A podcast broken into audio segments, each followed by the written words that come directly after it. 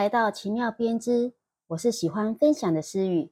这是提供编织相关知识、技能的节目，让有编织梦的你可以无压力、既有趣的享受收听时间。继上一集说明了台湾在地的令草编织文化，那我们这一次呢，就来说一下有关于毛线编织的一些历史小故事哦。在说之前呢，先说一下我自己的小故事哦。在我的印象中，总是看着妈妈，只要是不忙的时候呢，都是在家踩踏着裁缝机，在帮家人做衣服或修改衣服。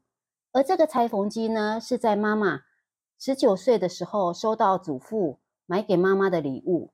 因为当初妈妈先从书中自学做衣服，到帮自己的家人做衣服，一阵子后呢，因为想做西装。但这个比较复杂，所以无法自学，所以到店里去学习。但因为学员很多，所以呢总是需要排队等待使用裁缝机。后来爷爷就干脆买了一台。几年后，妈妈就自行开店，也教授了当地的妇女制作衣服。那时候呢，婚纱店并不普遍，妈妈甚至有接单制作新娘礼服哦。直到结婚数年后呢，因为需要回家帮忙农作，才终止她裁缝店的工作。套句姐姐说的话，真是可惜呀！说不定啊，我们现在有可能是某位服装设计师的女儿呢。妈妈到现在还是使用这个将近六十七年的裁缝机来帮家人制作或修改衣服。真的，这些物件虽然久远，但却真材实料。超级耐用的。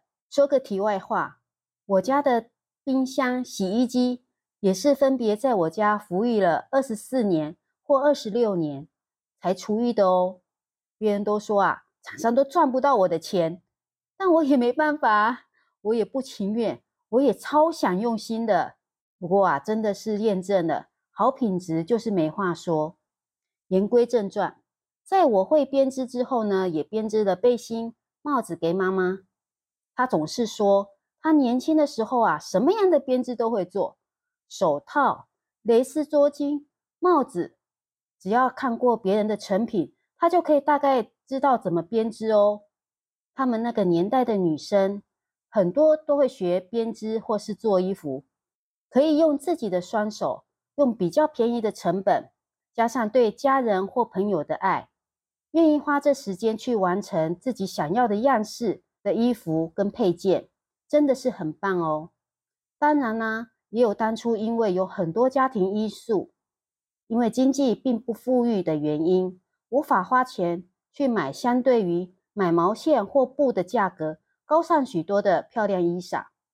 所以在那个年代啊，童年时呢，身上穿着毛衣大多是爱心牌，就是来自妈妈的手工编织。无论是在灯下陪读、看电视，或是在街坊邻居话家常的时候，总是看着妈妈们手上持着毛线针，牵扯着各色毛线上下的翻转，由此承包了一家大小们的冬季温暖。就像我的妈妈，她是用裁缝机传递她无私的爱一样哦。来说一下编织的历史小故事哦，卢德运动。历史上呢，第一件毛衣出自谁之手呢？已无迹可寻了。考古学家呢，通常认为是与牛羊朝夕相伴的游牧民族发掘了这项技能。最早有据可考的编织毛线衫，出现在幼幼发拉底河和底格里斯河一带，用的还是当初单针的织法。而现存的编织呢，在公元三到五世纪，埃及的羊毛袜子。使用的双针织法呢，俨然与今天的手工编织技艺相通。历史上呢，毛料编织技艺的传播路径啊，也是从中东出发传到欧洲哦。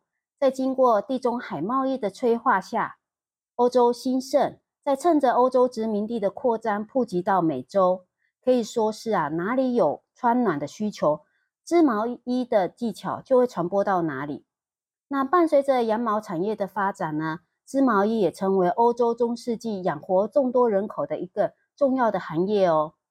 织毛衣呢，也跟其他产业一样，因为从一台机械编织机发明一路到十九世纪中叶，蒸汽动力针织机的出现，才敲响了手工编织者职业的善终。机械编织的织数呢，可以达到每秒七百万针，这是再怎么熟练的编织职人双手也难以比拟的。于是啊，就越来越多的手工编织者被迫离开自家的做法，转移到工厂里去适应更大的机器。与更快的时代节奏。自一八一一年三月十一号，从诺丁汉的阿诺德开始呢，不摧毁机器誓不休的运动蔓延了开来。英国民间呢，对抗工业革命呢，反对纺织工业化的社会运动者，在这项运动中呢，常常会发生损坏纺织机的事件。这是因为工业革命运用的机器。大量的取代了人力的劳作，使许多手工工人失业。传说是在一七九九年的时候，有位名叫内德卢德的学徒，他破坏了两个长袜机，成为运动的精神领袖。后世呢，也将这些反对任何新科技的人称为卢德主义者。卢德运动呢，它是终结于一八六一年，英国议会呢通过了一八一二年的。机器破坏法及一八六一年的恶意破坏法，把损毁机器呢，就是所谓的工业破坏呢，列为重大的罪犯。不好意思，我的资讯魂又上来了。以上的卢德运动呢，让我想到了最近超火红的 AI Chat GPT 的发展，真的是有点超乎人类的想象跟控制。所以，马克思与全球数百位科技界的知名科学家。以 AI 失控的竞赛名义，在媒体呢签署诉愿，主要呢他是诉求，希望所有 AI 实验室暂停各式先进的研发，因为 AI 工具可能对社会及人类造成深远的风险。信中建议应该要暂停研发比 GPT 四更进步的技术至少六个月，同时呢，可以 AI 开发人员必须共同开发一套共享安全协议。由外部的专家严格的审查呢，并应该与政策制定合作，加快开发强大的 AI 治理系统。多数的专家都同意呢，放慢速度，探讨 AI 技术监管是人类社会应该要思考的事。